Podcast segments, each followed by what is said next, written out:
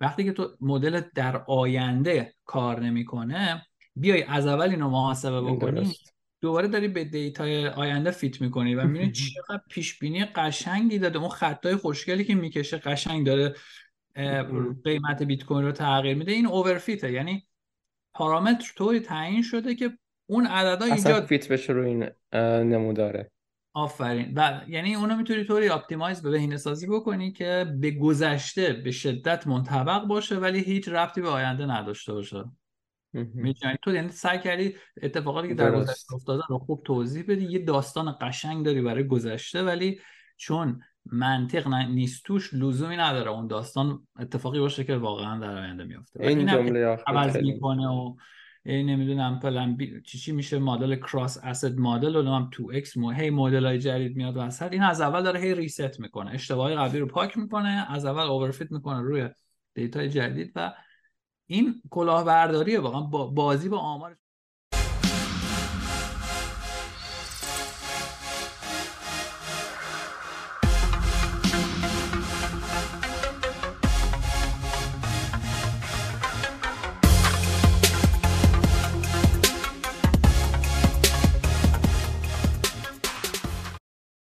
درود همراهان همیشگی بیت‌گاید ماما هستم امروز با سینا در خدمتتون هستیم و می‌خوایم در مورد یه قانون جدید یعنی یه پیشنهاد قانونی جدید که معرفی شده در مورد بازار crypto در آمریکا صحبت بکنیم و همچنین یک سری update یک سری بروزرسانی در مورد وضعیت ETF بیت کوین ارائه بدیم. و همچنین در پایان یه اشاره بکنیم به پلن بی و چه اشکالاتی مدل پلن بی داره که خیلی کنجکاوی ها هم خودم دارم در مورد مخصوصا مورد آخر. پیش از اینکه شروع کنیم باید تشکر بکنیم از یکی از دوستان یوزر 62 آخرم باز 62 که 950 ست توی اپیزود چوب لای چرخ ETF به ما اهدا کرده و پیامم فرستاده. Keep up the good work fellas. سینا مومو RK You guys all rock. سپاس از شما. و اگر شما هم خواستید برای ما بوست یا استریم بفرستید می‌تونید از اپلیکیشن هایی که از پادکستین 2.0 حمایت می‌کنن مثل فاونتن و همچنین بریز استفاده بکنید. و هم پیاماتون خیلی دلگرم کننده است و همچنین ساتوشی ها همینجور که جمع بشه می‌تونه ما رو بیشتر تغییر بکنه و انگیزه بده که زمان بیشتری رو صرف بکنیم. سینا جان چطوری امروز؟ سلام سلام به همه. خیلی خوشحالم که یه بار دیگه فرصتی شده که یکم گپ بزنیم و بچههایی که حمایت می‌کنن هم واقعا دستتون در نکنه. خیلی از نظر روانی موثره چون ما کارهایی که می‌کنیم و تولید می‌کنیم و میفرستیم پخش بشه. اصلا نمی‌دونیم که چقدر مثلا به درد می‌خوره یا نظرات چیه. این فیدبک رو کمک می‌کنه که مثلا به ما این سیگنال میده که آها خوبه ادامه بدید. یا اینکه اگر نباشه خب مجبوریم فکر بکنیم که یه جور دیگه یه کار دیگه بکنیم. به هر حال دستتون در نکنه و امروز تاپیک های مختلفی داریم. بسته به زمان ببینیم کدومو بریم و حالا که همش بشه. اگه شد راجع به نمی‌دونم ETF و این چیزا هم میشه صحبت کرد. حالا بریم ببینیم که به کجا می‌رسیم. بریم سراغ اولویت اول کریپتو تکس پروپوزال چه خبر شده؟ اون خبری که روی رویترز واسم فرستادی خوندمش و حالا یه خلاص ازش بدی و اینکه چه تغییرات ایجاد می‌کنه ممنون میشم. آره ببین الان مسئله ای که دولت آمریکا و آیارس داره با بیت کوین یه بحث اصلیش اینه که میگم خیلی ها این سهم ما رو نمیدن. یعنی مثل اینکه واقعا من این سیاست مدارا رو مثل یه چیز سرگردنه می‌بینم که منتظر اقتصاد و مردم تلاش بکنن زحمت می‌کشن از صبح تا اینا اون گوشه یه تیکه می‌خوان از خودشون. خلاصه مسئله اینه که فکر می‌کنن اونقدری که لازمه اینا از کریپتو تکس نمی‌گیرن و دو تا چیز هم هست. دو تا داستان هست. اولا اینکه چون که قوانین رو مشخص و واضح نکردن. همش ما توی شرایط سردرگمی هستیم. حالا هم آدما هم شرکت ها کسی نمی‌دونه دقیقا قانون چیه و چه چیزایی com مثلا به صورت تکمیل می‌تونه چیز قانونی شما رو compliance شما رو تامین بکنه. چی بهش میگن؟ انطباق یا تبعیت همخوانی همخانی با قانون رو تأمین بکنه. آره. حالا الان وضعیت یعنی خواسته ای که قانون داره از شرکت های بیت کوینی و کریپتویی بیشتر اینه که KYC داشته باشن ولی این رکورد ها رو رسما ریکوست نمی‌کنه به صورت اتوماتیک. ولی شما وقتی که در یه صرافی عادی سهام و اینها می‌خری اینا automatically report کارها و سود و اینها تولید میشه و با مسئولین به اشتراک گذاشته میشه. حالا اینا یه سری کارا کردن research هایی دارن نشون میده که وقتی که exchange خودش اینو share می‌کنه آدما دیگه ناچارن صادق باشن. بنابراین IRS به راحتی بدون زحمت کلی می‌تونه تکس بگیره چون کسی ریسک نمی‌کنه دروغ بگه. ولی خب یکی از کارهایی که خیلی با کریپتو اینا می‌کنن و ریسک بالایی هم تحمل می‌کنن همینه که تکس نمیدن یا مثلا قبلا یه سری اصلا نمی‌دونستن باید تکس بدن. اینا داره سال به سال شفاف در میشه و اینا.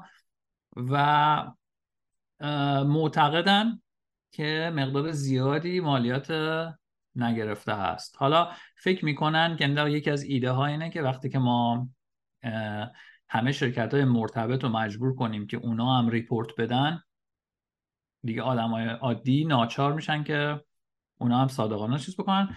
و خب این حالا یه سری مزایا هم واسه user داره. یعنی برای کسی که واقعا می‌خواد tax بده فرمش آماده است. و راحت می‌تونه مثلا فرمای مالیاتیش رو پر کنه. همه چی از طریق اون exchange و اینها واسهش راحت میشه. اما خب طبیعتا اشکال اصلیش هم اینه که کلی data کاربرها رو میفرستن به این سازمان های دولت درسته که حالا exchange به دست میاره اینا رو ولی اینکه automatically همه اینا رو بفرستن به دولت یه بحث درجه دویه دیگه واقعا. و عرض کنم که مسئله دوم و خیلی مهمتر چون به حال الان الان دیگه توی exchange KYC هست و اگر بخوان دنبال کسی بیان میان. این فقط بحث راحت کردن دسترسی. اما مسئله دوم جدی تره اینا می‌خوان تعریف تعریف اون شرکت هایی که مشمول این گزارش دهی هستن رو خیلی بزرگ کنن.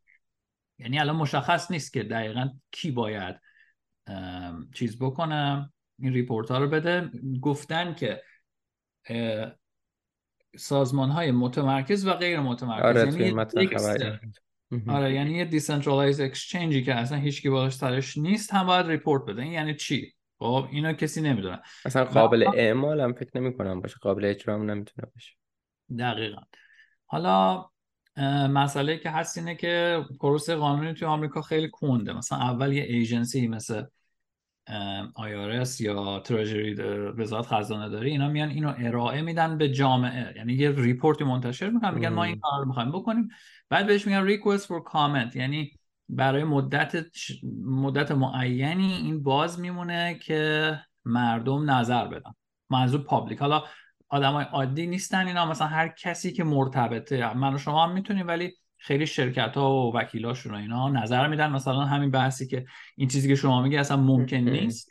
این قاعدتا باید تو این پروسه اینا دریافت بکنن و روش کار بکنن و یه چیزیه که زمان می‌بره. یعنی فکر می‌کنم هدف اینه که دو سال دیگه تازه این اعمال بشه یکی دو سال دیگه. ولی چیزیه که ارائه شده و اکثرا هم از طرف این قانونگذارای چپی طوره مثل الیزابت وارن الیزابت وارن که اینا در واقع میگم فکرشون این نیست که ما چجوری از این استفاده کنیم واسه پول در آوردن و رشد اقتصاد.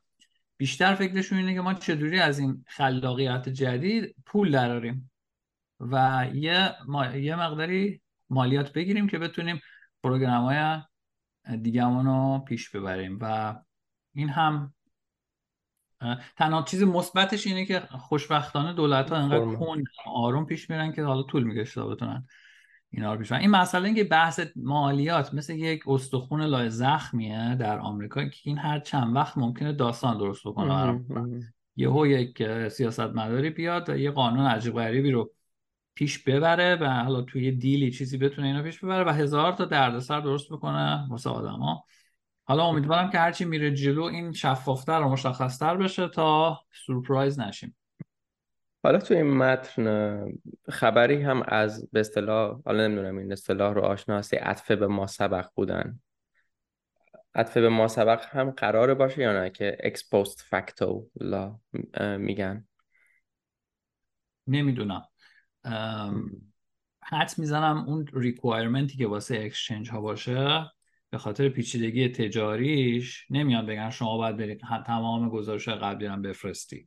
اما احتمالا معمولا اینجوریه که شما یه مشکل مالیاتی وقتی با دولت داشته باشید هیچ از بین نمیره دیگه. یعنی آره. سال بعد هم اگر معلوم بشه که شما کاف چیز رو رعایت نکردی. هم میان دنبال اصلش هم میان دنبال سودش. یه جریمت هم می‌کنن. حالا اونجا که طبیعتا دیتیل نگفته. و این میگم اولین مخ... قدمشه دیگه. یعنی هنوز هیچی فقط یه پروپوزال به جامعه داده شده تا بعد این نظرات جمع بشه و بعد بره تبدیل به مثلا لایحه و این چیزا بشه. حالا من یه پیشفرزی که داشتم این بود که ما وقتی که از روی کی... یه صرافی KYC دار می‌خریم خود به خود اینها ارسال میشه به دولت. ولی خب این یه کمش خبر خوبه که تا اینجای کار چنین نبوده. اینها ثبت درسته که میشه اما دست کم اون خود به صورت خودکار فرستادن جزی از اون نبوده. آره یعنی اگر بخوان دنبال هر کی می‌تونن بیان. درخواست بدن همه اطلاعات بگیرن ولی به صورت اتومات ندارن. اینا اتومات می‌خوان و حالا یه کارهای دیگه هم مثلا جدا از این یه بحث دیگه هم هست که مثلا تراکنش های مالی الان در آمریکا تو شما بانک به بانک پول میفرستی از یه حدی بالاتر ریپورت میشه. مثلا ده هزار دلار به بالا اگه جابجا بکنی این مستقیم. گزارش میشه که این آدم اینقدر پول جابجا کرد و حالا می‌تونن تحقیق بکنن اینا. ولی برای پولای کوچیک خب می‌فهمن که این ارزش نداره. اما این عزیزان از جمله همین وارن و چند نفر هم فکر خودش اینا دارن این عدد هم دوست دارن کم بکنن. یعنی چند سال یه بار بحثش رو میارن وسط تا ببینن که می‌تونن پیش ببرن مثلا تراکنش بالای 300 دلار هم دیگه بخواد ریپورت بشه. و همینجوری هی یعنی همش می‌بینی که تلاش برای افزایش قدرت و افزایش نفوذ و کلا سیاستمدار کارش همینه دیگه. باید بشینه یه جا شروع کنه ببینه کجا می‌تونم پول یه جای جمع بکنم و بعد پول مردم رو بگیرم به خود مردم پس بدم به عنوان ساپورت و اعانه و پروگرام و رای بگیرم. انگار همون پول چاپ کردنه خودش کمه که حالا اینها هم می‌خوان اضافه بکنن یا همون مالیات انگار خودش کمه که می‌خوان اون پول چاپ کردن رو اضافهش بکنن. و یه چیز دیگه ای که من چند وقت پیش میشیدم این بود که بحث مالیات روی unrealized gains سودهای تحقق, تحقق نیافته خب این خیلی مسئله ساز میشه واسه هر کسی. یعنی اگرم هادلر باشی که نخوای بفروشی که به اصطلاح یک تکسبل ایونت میشه یه رویدادی میشه که میشه ازش مالیات گرفت باز در غیر این صورت هم باید شما انگار تکس بدی و اصلا منطقی نیست. چون که یه قیمتی هست یه زمان خیلی افزایش پیدا می‌کنه یه زمان خیلی میاد پایین و تا آخر سال ممکنه توی سودم باشی. اما ادامه سال ممکنه توی ضرر باشی. ولی اینا می‌خوان اون تکس از پیش از این که حتی تو نقدش کردی بگیرن. توی این در مورد unrealized gains و مالیات گرفتن روی اون هم صحبتی شده؟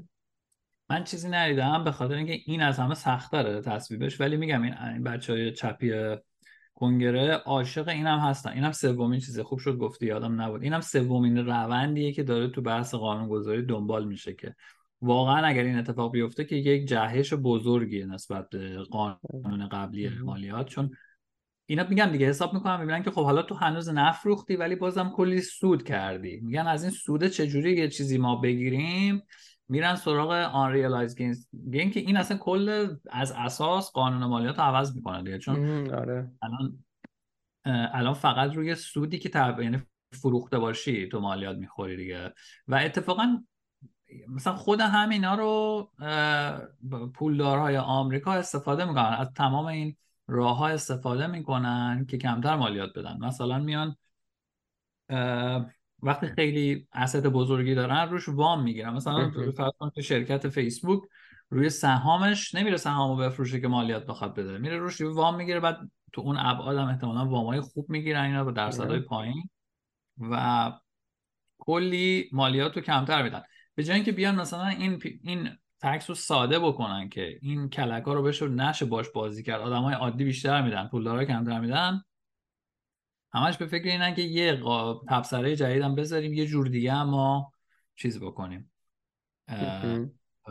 قضیه رو پیچیده تر بکنیم و و هی بتونیم از یه منبع دیگه پول در بیاریم. خلاصه این هست ولی حقیقتش من فکر نمی‌کنم این پیش بره چون unrealized خیلی مخالف داره و این عزیزان ثروتمندی که اینقدر نفوذ دارن تو سیستم هم همه صدمه می‌بینن. چیزای بیشتر به نظرم پیش میره که یه گروه کوچیک رو مثل کریپتو دوستان رو چیز بکنه صدمه بزنه. وگرنه کسی نمی‌تونه بره از مثلا گنده های مارکت عکس اضافه بگیره. می‌دونی که این دنیای بزرگیه بحث مالیات دیگه و کلی لابیست و اینا هست و بعد اصلا یه صنعتی کنارش هست. وکلا وکلایی که دنبال لوپولای قانونی هم و اینا ندارن اصلا هیچ کدوم این پیچیدگی ها کم بشه. و همینا کسایی که بعد پول انتخابات مثلا امثال الیزابت وارن و اینا رو میدن و اگر که دست بزنه به این چیزا که ضرر اون اربابانشون بخوان مالیاتشون بره بالا ایشون دور بعد انتخاب نمیشه. واسه همین اینا می‌دونن میرن دنبال ضعیفا و الان گیر شهیدی داره حاج خانم به به کریپتو. و خوشبختانه مثلا هنوز اون کوالیشن بزرگی ندارن که اون اون چیز قدرت هنوز بین آبی و قرمز هست که اینا نمی‌تونن مسیر خودشون رو راحت پیش ببرن. ولی میگم این خطره که باید همه بدونن. این آماده باشه آدم و اگر یه زمانی مثلا حزب اینا بیشتر قدرت بگیره می‌تونن این پروگرام ها رو پیش ببرن دیگه. درست. اگر که آماده ای بریم سراغ مبحث بعدی به روزرسانی اخبار جدید در مورد ETF ما توی پادکست قبلی در مورد این گفتیم که موعد مورد نظر یک آگسته که تا اون زمان هم همچنان خبری نشد. و الان هم شاید حالا در واکنش به اون من متخصص قیمت نیستم شاید اون این کاهش اخیر هم در واکنش به اون باشه. این که توی تا یک آگوست خبری از تصویب یا عدم تصویب ETF نشد چه تأثیری داره و آیا احتمال تصویب شدنش رو کمتر می‌کنه یا نه؟ ببین اون یک آگسته یه مقدار تغییر کرد به خاطر اینکه SEC درخواست چیز دادن. آره یه دونه revision زدن گفتن دوباره بفرستین عددا یکم تغییر کرد. حالا من یه بهترین جدولی که تونستم پیدا کنم از یه تحقیقیه که بلومبرگ انجام داده و رفته در آورده که طبق قانون این تک تک این filing ها کی انجام شده و کی جواب, جواب بده. حالا من یه تو الان اگه بتونم اینو share کنم بگو که داری خوب می‌بینی یا نه. شد. آره این این جدول نشون میده که کیا فایل کردن. و بذارم حتی فکر کنم بشه روش اینجا ماژیک هم استفاده کرد حالا پیچیدش نکنیم. عرض کنم که اینا کسایی که حالا مثلا ARK ARK file کرده iShares Bitwise VanEck اینا همه بعد از BlackRock در واقع ریختن. تو iShares مال BlackRock البته بقیه اینا همه ریختن و از همون استراتژی BlackRock استفاده کردن اومدن جلو. و ARK ببین اینا تاریخاشه. مثلا ARK ببین ARK توی 2021 خیلی قبل از چیز میشه BlackRock میشه. دقیقا. اینا filing داشتن و مثلا اولین deadline ی که باید جواب می‌داد همون 29 جولای بودش. deadline دومش که اینو جواب نداد بهشون. deadline دومش همین چند روز پیش بود. دو هفته پیش فکر می‌کنم میشه. و اون هم دوباره delay کرد و پاسخ نداد. یعنی چی؟ یعنی در واقع کاری که می‌کنه اینه که میگه که ما زمان بیشتری می‌خوایم یه گزارشی منتشر می‌کنه میگه یه سری پیچیدگی ها داره این ما باید زمان بیشتری نیاز داریم و این همین باعث میشه که مثلا یه سه ماه وقت بیشتری بخره برای خودش. حالا اون چیزی که من اینجا می‌بینم اینه که دو سپتامبر اولین دوره که موظفن به اپلیکیشن بلک راک جواب بدن و دو حالت داره. یا می‌خوان ما رو بپیشونن مثل قبل که در واقع اون وقت با یه بهانه کوچیکی میندازن به ددلاین دوم برای ماه اکتبر و بعد اگر اونم تاخیر بخوره سه ماه دیگه می‌گیرن و سه ماه درسته و میره برای سال بعد. حالا مسئله که هست اینه که SEC هیچ وقت نمیاد تو راند اول بگی که من اینو reject می‌کنم. معمولا ETF های بیت کوین و رفتاری که باشون داشتن اینه که هی تاخیر میندازن از deadline اول deadline دوم سوم چهارم. آخرین مرحله فوقش میان میگن که موافق نیستید. به خاطر همین این تاخیری که تا الان تو پاسخگویی داشتن یه مقداری آدمو به اون سمت می‌بره که نه مثل که اینا هنوز می‌خوان چوب لای چرخش بذارن و نپذیرن. اما خیلی جالب میشه که ببینیم بلک راک با این همه قدرت و سر و صدا و این همه توانایی و منابع اونا چیکار می‌تونن بکنن؟ مثل صحبتی که حالا شاید قبلا یه مقداری توضیح دادیم ولی این داستان ETF دو طرف داره دیگه. یعنی یه بحثش اینه که گری گنسلر این این آدمی بوده که تو MIT کورس کریپتو درس می‌داده و معروف بوده به این و اصلا آمده به SEC که این بازار جدید کریپتو رو رگولیت بکنه و تحت کنترل قرار بده و حالا میگم نگرانی های مختلفی هست از پولشویی و از مالیات و از تروریزم و از هزار تا مسئله مختلف و این می‌خواد بیاد اینجا در واقع اون ارس ارس نه میراثی که می‌خواد بذاره در این سازمان و از خودش می‌خواد به جا بذاره اینه که من کسی بودم که اومدم کریپتو رو regulate کردم. حالا با این با این ذهنیت تو آیا دوست داری یک هو مثلا 20 تا ETF از 20 تا شرکت رو approve بکنی و یهو این صنعت یهو منفجر بشه هزاران اتفاق بیفته وقتی که تو هنوز آماده نیستی برای طراحی یه framework قانونی خوب کنار این. گفتم دیگه مثلا برای اینکه قانونهای درستش رو بتونن در بیارن قانوناشون رو چکشکاری بکنن و یه جوری بشه که هم جلوی کارهای خلاف رو بتونن بگیرن هم جلوی خلاقیت و اینویشن رو نتونن خیلی بگیرن. یه همچین چیزی بهینه ای می‌خوان در بیارن. این خیلی زمان می‌بره و اینا مثلا با منابع زیادی هم ندارن تو SEC و دوست ندارن که سریع این سند رشد بکنه. حالا این مسئله که هست اینه که اگر این به یه ETF جواب بده دیگه طبق قانون خیلی کارش سخت میشه که بیاد بگی که من اینو قبول کردم اونو قبول نکردم. می‌دونید اینا باید رویه یکسان داشته باشن و تو دادگاه شکست می‌کنن اگر سریع عمل کنن. بنابراین یا یکی رو باید اپروف کنه یا باید همه رو اپروف کنه. اگر همه رو اپروف کنه که ممکن قضیه دستش در بره و دیر بشه واسه رگولیت کردن محصولات کلاهبرداری و محصولات. حالا اینو با کلاهبرداری هم چیز نیستن. مثلا منظورش اینه که این اینقدر دیگه این سند روش کنه که دیگه بعد رگولیت کردنش به این راحتی نباشه. مثلا اگه ما هزاران ابزار غیر متمرکز داشته باشیم دیگه اینا دستشون به اینجا نمی‌رسه که. الان ولی زمانیه که به خاطر آن رمپای فیات و کنترل خوبی که رو اکسچنج دارن اگر واقعا جدی می‌خواستن یه کارهای بزرگی می‌تونستن بکنن توی محدود کردن کریپتو ولی خب اگه همش غیر متمرکز بشه و اینا دیگه واقعا دیر میشه. حالا این دوست عزیزمون می‌خواد که هم قدرت کنترل رو داشته باشه هم با یه وضعیتی مواجه شده که گنده ها اومدن دنبال این قضیه و دیگه این جنگ بین این دوتا نیرو برقراره. حالا باید ببینیم چی میشه. به هر حال دیر یا زود مجبورن اینو اپروف بکنن ولی با یه سازمان بروکراتیکی هم طرفیم که دلش می‌خواد که این قضیه رو تحت کنترل خود نمی‌خواد مثلا منفجر بکنه. خودش قبول داره. مخصوصا چندین بار گنسر مثبت راجع به ساتوشی صحبت کرده. میگه میگه این خلاقیت واقعی کمک می‌کنه فلان. ولی آدمایی که در این سازمان های دولتی هستن براشون بهترین حالت واسهشون اینه که همه چی تحت کنترل اینا پیش بره و به خاطر همین کندش می‌کنن. حالا نمیم این کمک می‌کنه که اون طرز فکر گری گنسلر رو اینا رو ما یه ذره بهتر متوجه بشیم. یه سری تئوری های کانسپیرسی دارن که تئوری توطئه دارن که نه مثلا این خودش نمی‌دونم شورت کرده یا می‌خواد بازار رو منفجر کنه. من هیچ چیزی نمی‌بینم که اینا رو تایید بکنه.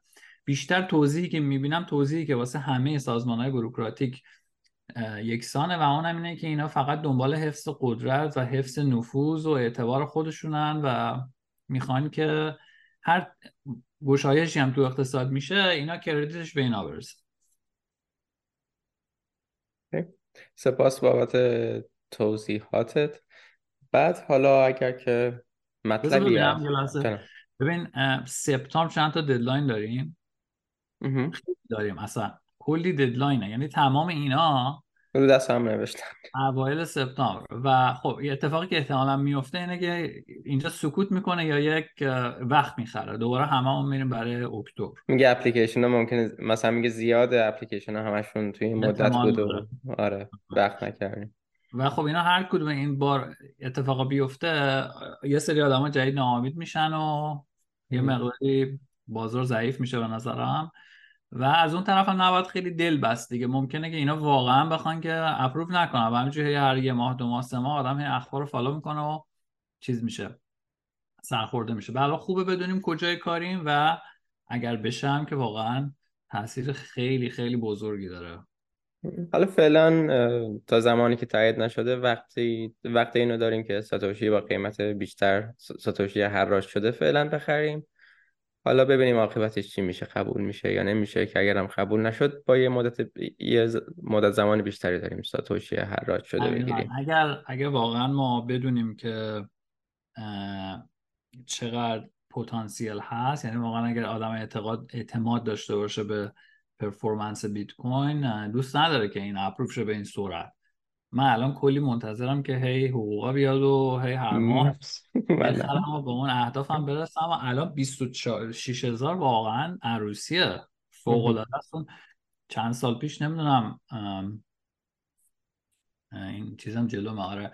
ببین این عدد 20 خورده ای هزار از کی دیگه ناممکن بوده. از بکنم اواخر بله از دسامبر 2020 یعنی حالا دو سال و نیمه که دیگه این عددا رو خیلی کسی ندیده به غیر از حالا این یه مقطعی هم که چند ماه پیش که تو دیگه اون کف کف کف بودیم 16 هزار و اینا. و اینکه مثلا ما برگشتیم یه فرصت دوباره به ما داده که حالا یا برگردیم به سه چهار ماه پیش اگه کسی نخریده یا اگر تو این bull run مخصوصا خیلیاشون تو bull run وارد میشن دیگه. اونجا مثلا اعداد بالا داشتن میخریدن این فرصت رو بهت داده که برگردی مثل کسی که توی 20 20 داشت خرید می‌کرده بخری. من اینجوری می‌بینم. و فرصت طلایی است و DCA dollar cost averaging خرید پله ای که هزار بهش صحبت کردیم. الان بهترین موقع است واقعا براش. خب کلام پایانی در مورد این مبحث داری قبل از اینکه به موضوع بعدی بریم؟ ها ببین یه مروری بکنیم. ما مثلا تا اوج مارکت توی نوامبر 2021 بود دیگه که رو 64 5000 رسید قیمت و از اون موقع داره قیمت تقریبا سقوط کامل بوده تا آخر 2022 و خب تو این مدت هم از یه جایی به بعد فکر می‌کنم تمام سال 2022 ما یه نگاه منفی داشتیم به قیمت بخاطر نه به قیمت بیت کوین به خاطر که اقتصاد وضعش خراب بود نشون می‌داد که money supply داره کم میشه نشون می‌داد که تولید تولید کم میشه PMI خیلی پایین بود و این انتظار من خیلی داشتم که قیمت بریزه. البته نه تا این حد تا 16 هزار ولی همش بودم و یه مقداری روی دی سی ای هم شل بودم. از وقتی که رسید به 16 هزار و حتی یه ذره قبلش فکر می‌کنم 20 و 30 و اینا من دی سی هم خیلی شدیدتر کردم. وقتی که رسید به 16 هزار دیگه تمام دیگه ماکسیمایز کردم مقدارش رو و داشتم جبران می‌کردم. هی همینجوری بیشتر جمع می‌کردم. اما زود رشد کرد. همین صحبتی که می‌کردیم وقتی زیاد رشد می‌کنه یه ذره فرصت رو از آدم می‌گیره. یهو قیمت تقریبا دو برابر شد دیگه. رسید به آره. سی. و من فکر کنم از یه جایی به بالا فکر می‌کنم از 20 به بالا یکم نگران شدم. دیگه از 28 9 30 اینا دیگه هیچ وقت نخریدم بالاتر. حالا ما که توصیه می‌کنیم به آدما DCA بهترین کار اینه که انگولش نکنیم. دست نزنیم. خب ولی بعضی موقع آدم دوست داره که وقتی که اگه شما کسی هست که هر روز دارید فالو می‌کنی همه چیزو گاهی اوقات می‌تونی یه تصمیمایی بگیری. ولی معمولا اکثر آدما خراب می‌کنن وقتی بخوان. دستکاریش بکنن خود من, همینجور ساده, ساده نگرش میدارم. من آره. کاری به قیمت ندارم. مثلا خب همین 99 درصد کار رو برات کاف برات میرسونه. ولی خب من مثلا چندین بار بر اساس حسم یه تغییرات دادم و خب مشخص میشه کی hype کی نیست خلاصه. بعد مثلا 16 هزار که رسید من خودم یه ذره نگرانی داشتم و همین نگرانیه به من میگفتش که الان بهترین موقع است برای بیشترین خرید. یعنی وقتی برسی یعنی دیگه واقعا همه hype رفته. حالا اینو می‌خواستم بگم. چند وقت پیش ما با هم صحبت هم کردیم. گفتی که چرا میگی که منتظر یه dip هستی؟ به خاطر اینکه وقتی قیمت بیت کوین که خیلی دارایی ریسکی به شدت میره بالا ولی اقتصاد داره به سرعت میره پایین. وقتی این هست یه واگرایی داره و این یه زمانی باید تموم بشه. حالا به خاطر همون من منتظر بودم و کم کم داشتم ناامید می‌شدم. فکر کردم نه دیگه قیمت رفته بالا و دیگه بر نمیگرده و خوشبختانه یا بدبختانه دوباره ما یه dip ی داشتیم. و من از اینجا دوباره چیز کردم دیگه جدی و سنگین ادامه دادم به D و امیدوارم حالا بازم پایین تر بره یا نره در هر صورت. الان به نظر من اگر کسی تا الان هم عقب بوده الان time عالیه. چون فرض بکنیم حالا مثلا بچه هم باشین دوباره از 26 تا 16 بره بهترین فرصت واسه جمع کردن. اگه از اینجا بالا بره که هیچی مستقیم تو سودی. از اینجا پایینم بره که جز بهترین فرصت های جمع کردن چون همچنان hype market خیلی رفته یعنی واقعا قیمت واقعی بیت کوین خیلی بالاتر از این عدداست ولی زمان طلاییه به نظر من. اینو می‌خواستم حتما یادآوری بکنم که آدما بدونن اگر اگر الان جدی در حال جمع کردن نیستن می‌تونن راجبش فکر کنن و اینم بگم که خودتون تحقیق بکنین تو رو خدا به حرف کسی خرید نکنین. اوکی ما ممکنه با تناب خودمون توی چاه بریم ولی خب مسئولیت این که کسی با تناب ما توی چاه بره رو به عهده نمی‌گیریم. هر کسی نتیجه اعمال خودش رو می‌گیره و باید مسئولیت اعمال خودش رو بپذیره. من یه نگرانی دارم. پشت صحنه شما صدای گربه میشنوید؟ آه خیلی هم خوب. چون که گربه همخونه ایم داره زیاد میو میو می‌کنه. نگران بودم از این بابت. حالا اگر که آماده هستی بریم سراغ موضوع نهایی که خودشو دادیم پلن بی. بله. سینا آماده پشت تیربار نشسته آماده حمله. حالا من خودم آشنایی خیلی زیادی با پلن بی ندارم. یه چند تا مصاحبه ازش شنیدم. توی مصاحبه ها مثلا اینجوری بود که مصاحبه مال سال 2020 اینها بوده و یه پیش بینی کرده و مثلا من توی این چند ماه اخیر شنیده بودمش می‌دیدم که همون حرفی که اونجا زده بوده نقص شده از لحاظ پروژکشن قیمت. از اینکه برونگرایی بکنین نرخ قیمت نرخ بیت کوین به کجا می‌رسه اونها واقعا نقص شده و حتی میگه که اگر نرخ به اینجا رسید من کلا مدلم باطل شده نرخ به اونجا رسیده و همچنان هم باطلش نکرده و میاد tweak ش می‌کنه. این نقص رو کامل باهاش هم موافقم. اما یه چیزی رو که چون می‌دونم خیلی نقد می‌کنی PlanB رو درسته که عددها رو درست بررسی نکرده اما اون که میگه این آیا معنی stock to flow همون supply to demand نیست؟ رابطه با supply and demand نداره آیا؟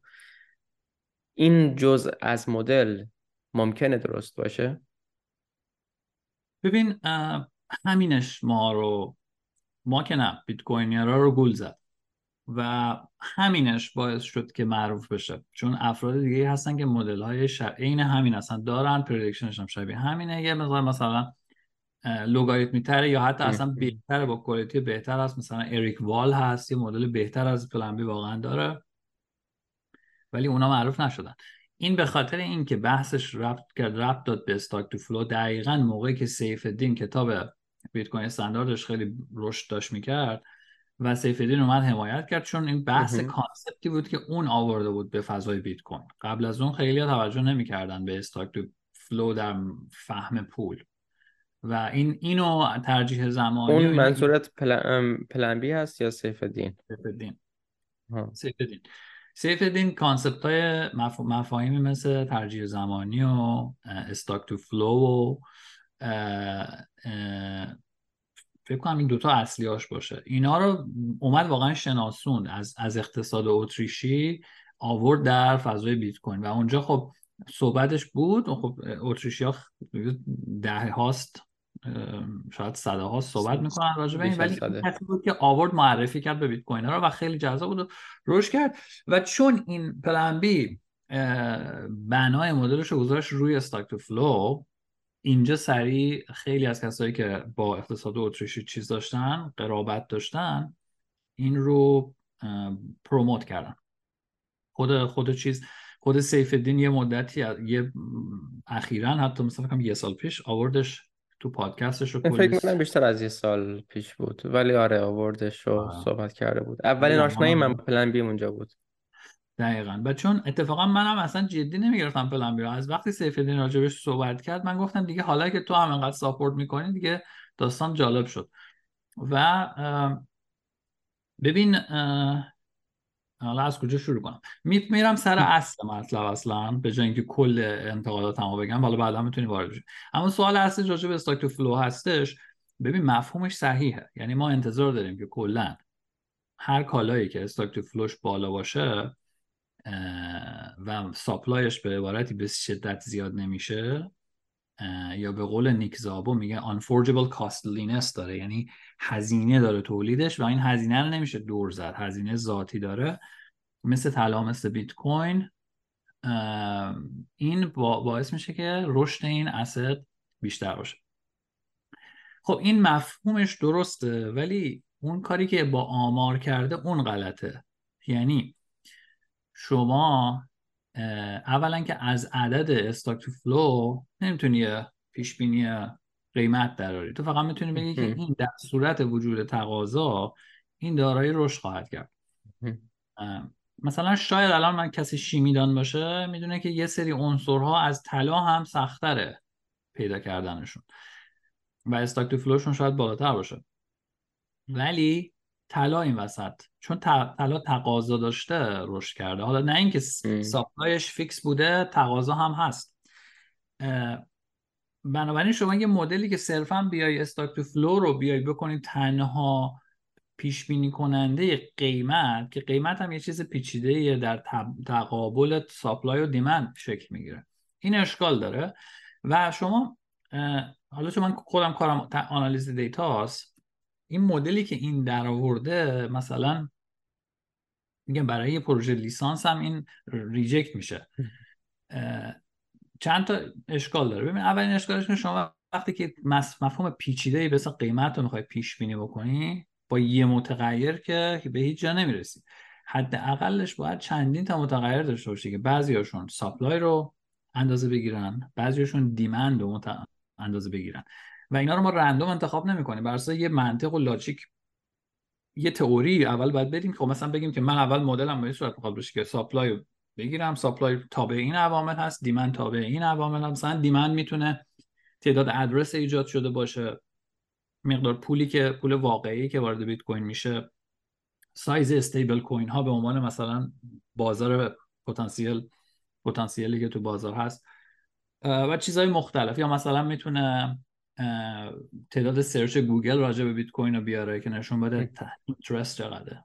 دو طرف دو تا ست با تحقیق خوب شما supply و demand رو میاری تو مدل. و بعد این ضعف اولیش اینه که خب همه فقط یه متغیر رو گرفته. اما سوال اینه که چرا با اینکه یک متغیر و چنین مدل ساده ای داره چرا تا یه جایی خوب جواب داد؟ علت این اینه که من برای اینکه سادهش بکنم میگم حالا چیز فنیش co-integration یا autocorrelation هستش چیزی که بخوام سادهش بکنم اینه شما فکر کن که در یه اتوبانی هستی و یه ماشینی داری با سرعت رانندگی می‌کنی.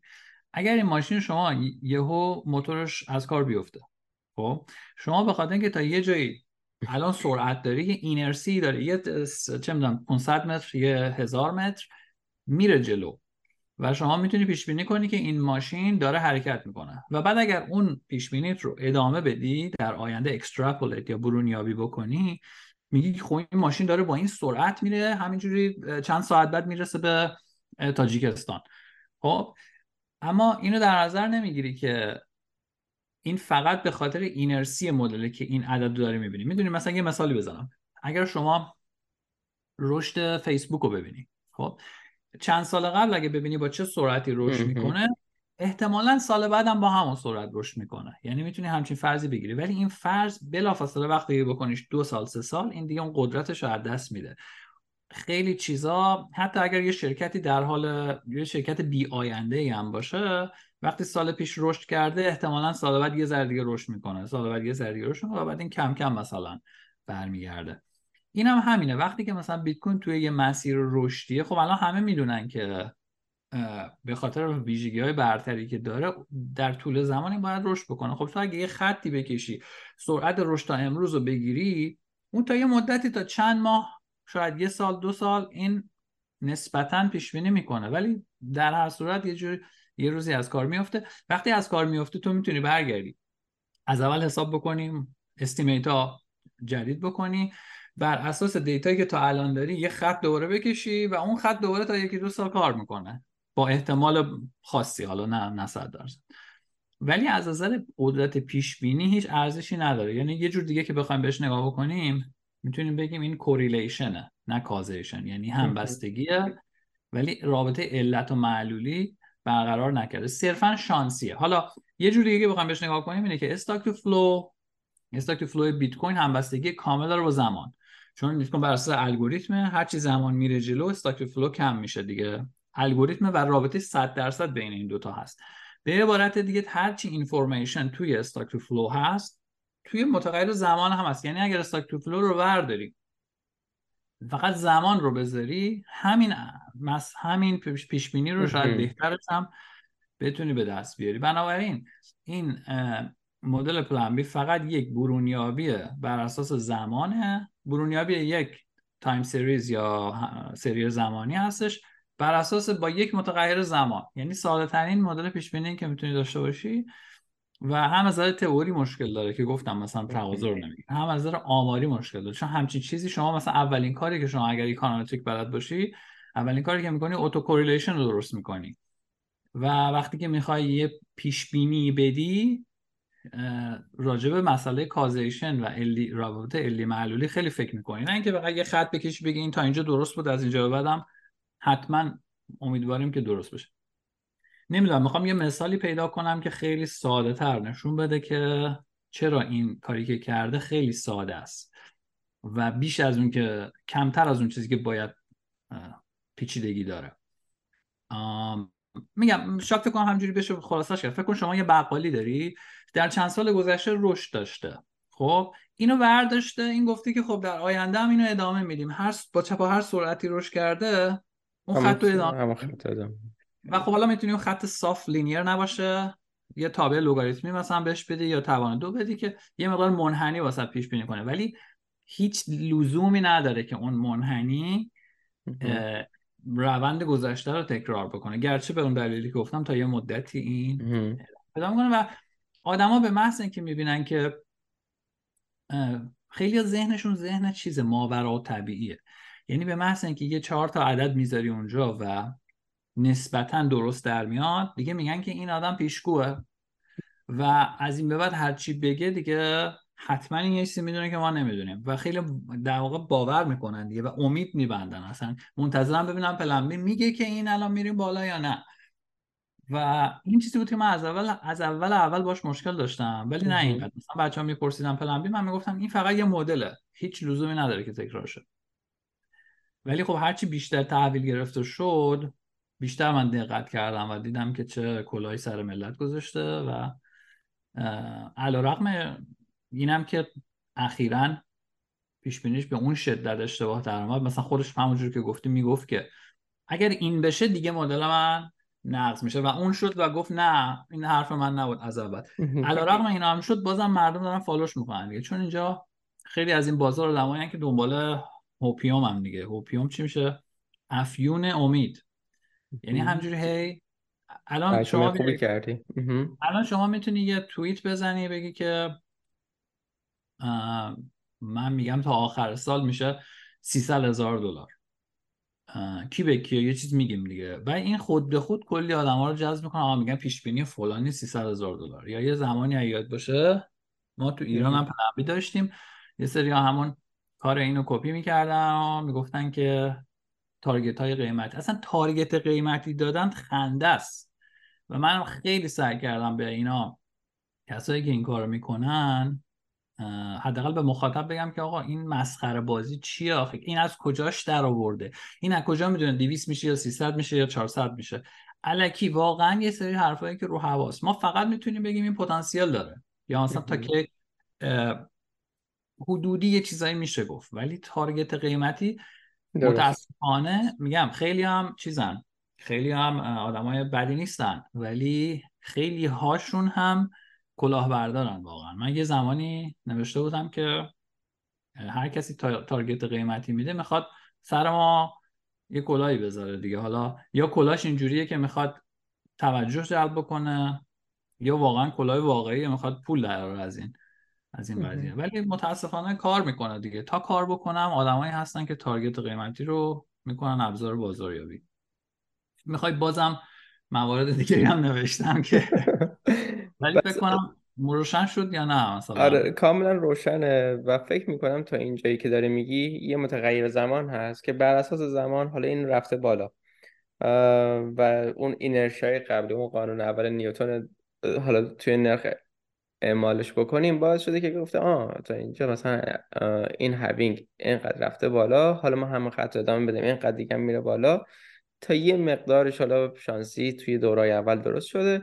پس در واقع یه مدلی هست بر اساس گذر زمان که یه جوری stock to flow رو با تف چسبونده, چسبونده روش. اینجوری نیست که دقیقا اصلا هیچ concept هیچ مفهوم stock to flow توی این مدل نیست. این مدل نیست. اون متغیر stock to flow داره گذر زمان رو capture می‌کنه. okay. یعنی همونجوری داره halving رو دنبال می‌کنه یه جورایی شاید.